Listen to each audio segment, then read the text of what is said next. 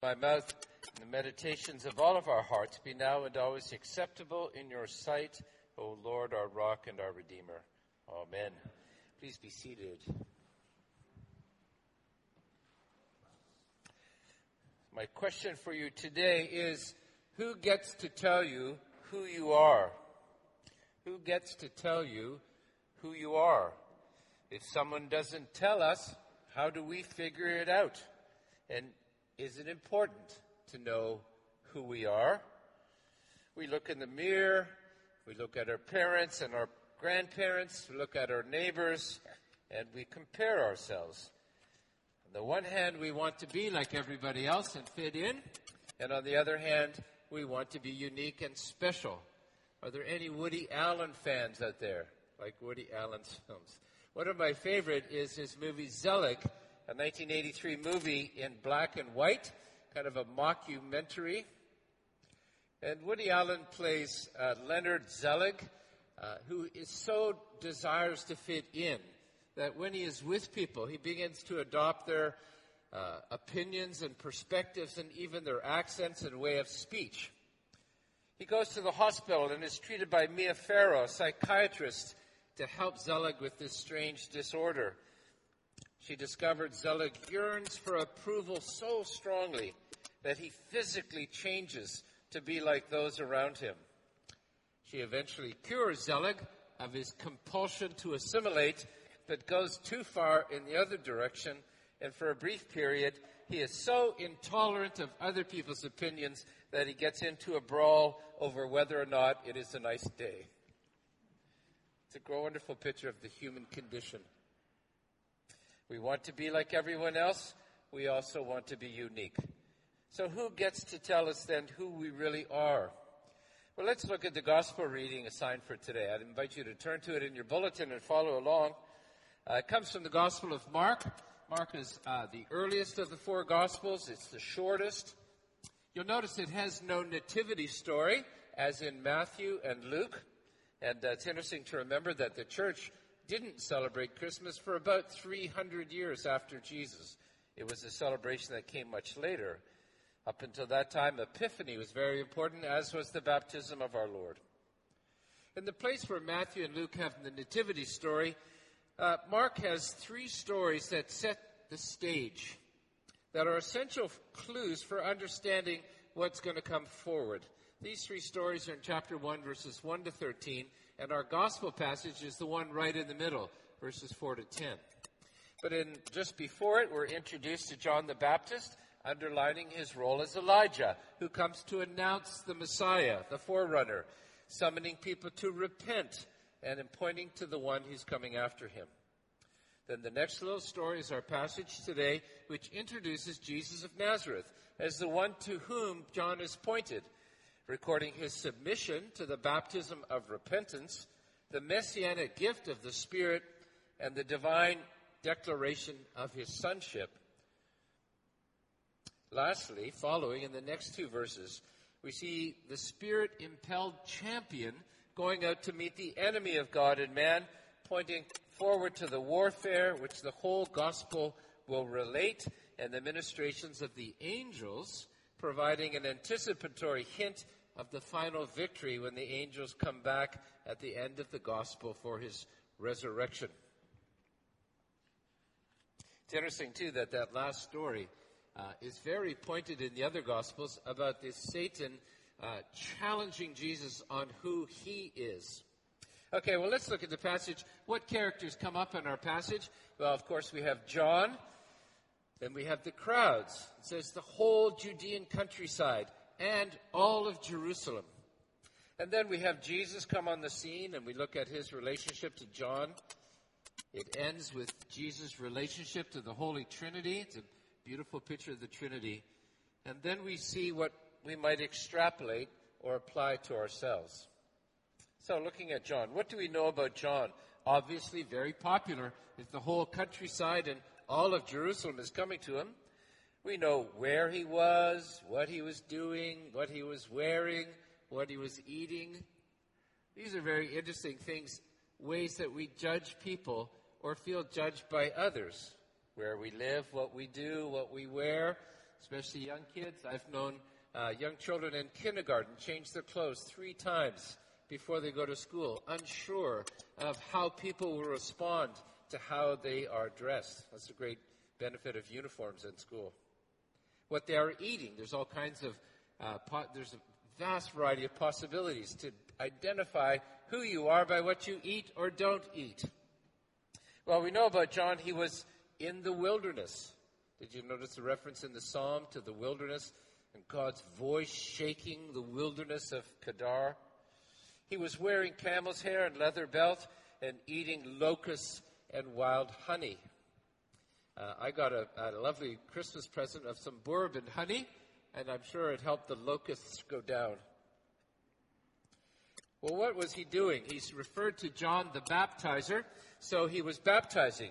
But he was also proclaiming a message, a very specific message. He was proclaiming the need for people to acknowledge and confess their sins, to be penitent, be baptized as a sign that they wish to turn around and leave their sin to start a new life. A baptism of repentance for the forgiveness of sins. Doesn't sound like a very appealing message, does it? To tell people they are sinners in need of forgiveness. But it drew people in great numbers coming to be baptized. Doesn't sound like a message that the church is very comfortable with today. Seems that the church tries very hard to minimize that aspect of our message. And I sometimes wonder if our discomfort with the message of sin correlates to our decline in people in the pews in the Episcopal Church. It's basically omitted from services of confirmation, ordination, baptism. It's interesting to compare the evolution of confession in the Episcopal and the prayer book. If you want to look at Rite One communion, you remember Rite One. It had the exhortation, the Decalogue, and the penitential order before you even started the communion service. And then when we came to the confession on page three thirty-one, if you want to look it up, these lines really stand out to me. I'm talking of our sin, the remembrance of them is grievous unto us. The burden of them is intolerable. The confession of sin is not an accusation. It's a simple declaration of who we are. We are made in God's image and of infinite value, but in this world things will happen. We will make mistakes. We will sin, and we need to go to God who offers us forgiveness. This is one of our family book of remembrance, one of my most powerful tools in my parenting experience.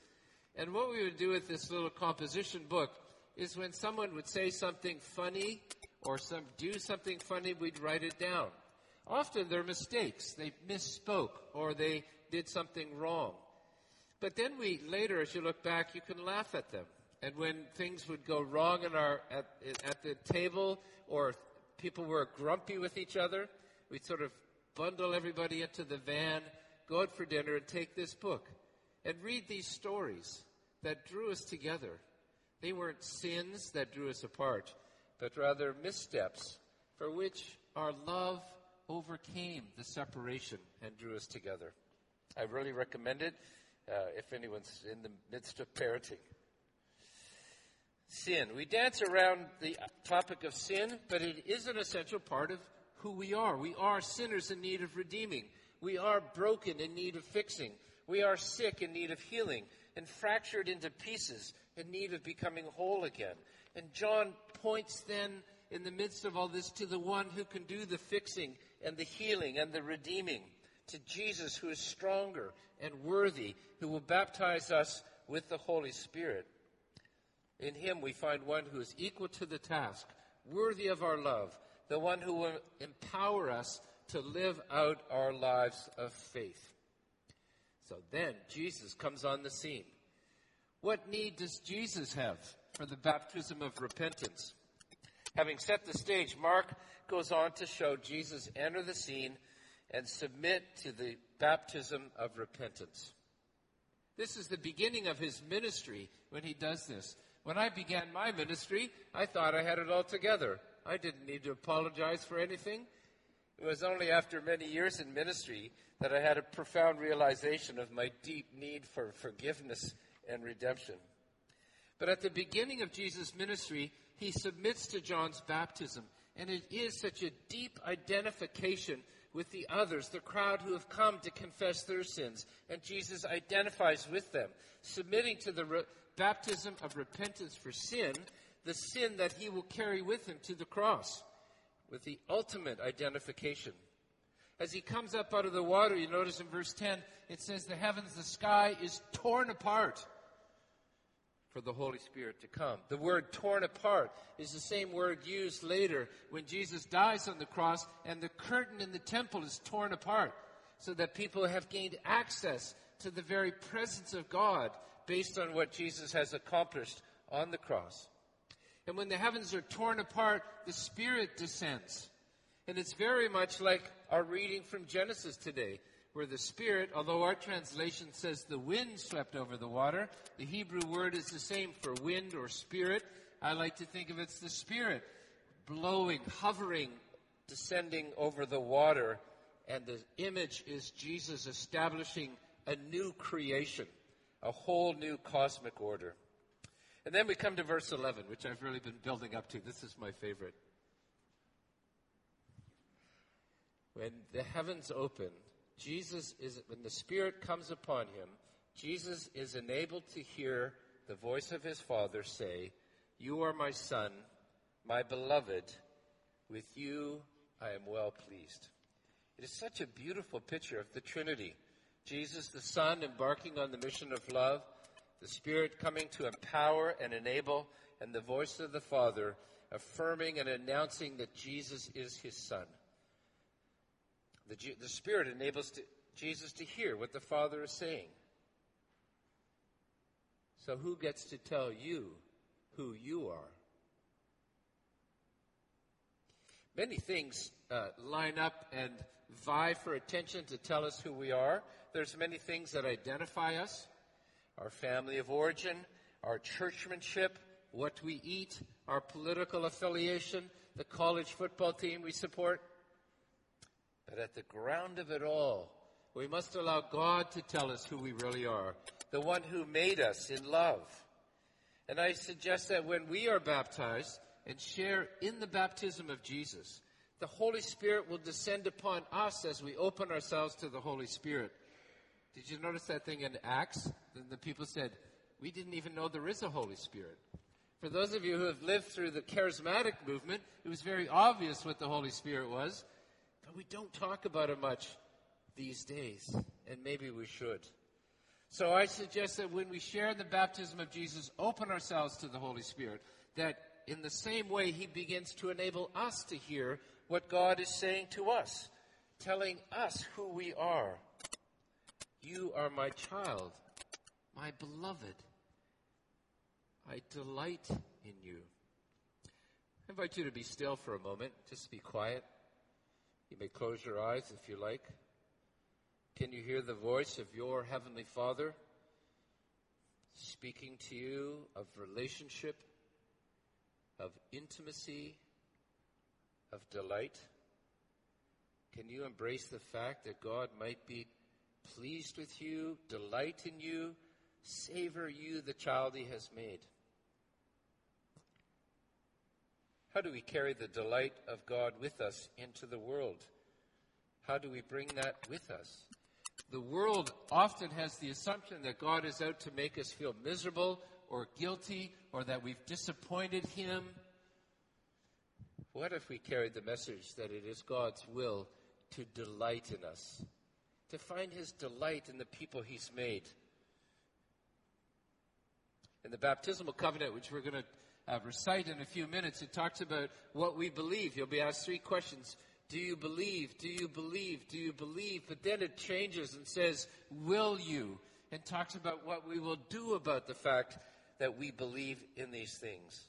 The Collect today talks about to boldly confess him as Lord and Savior. It's like Saint Francis, who said, preach the gospel everywhere, use words if you have to.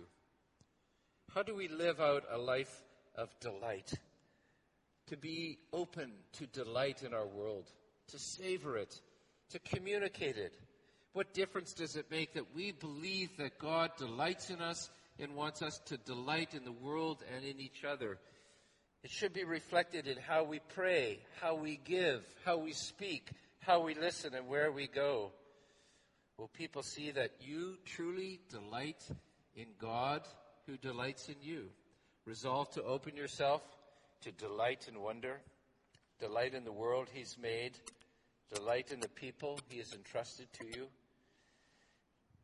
May the Holy Spirit be upon you today, so that in Christ you may hear your Father say to you, "You are my child, my beloved. In you I delight." In the name of the Father, Son, and Holy Spirit. Amen.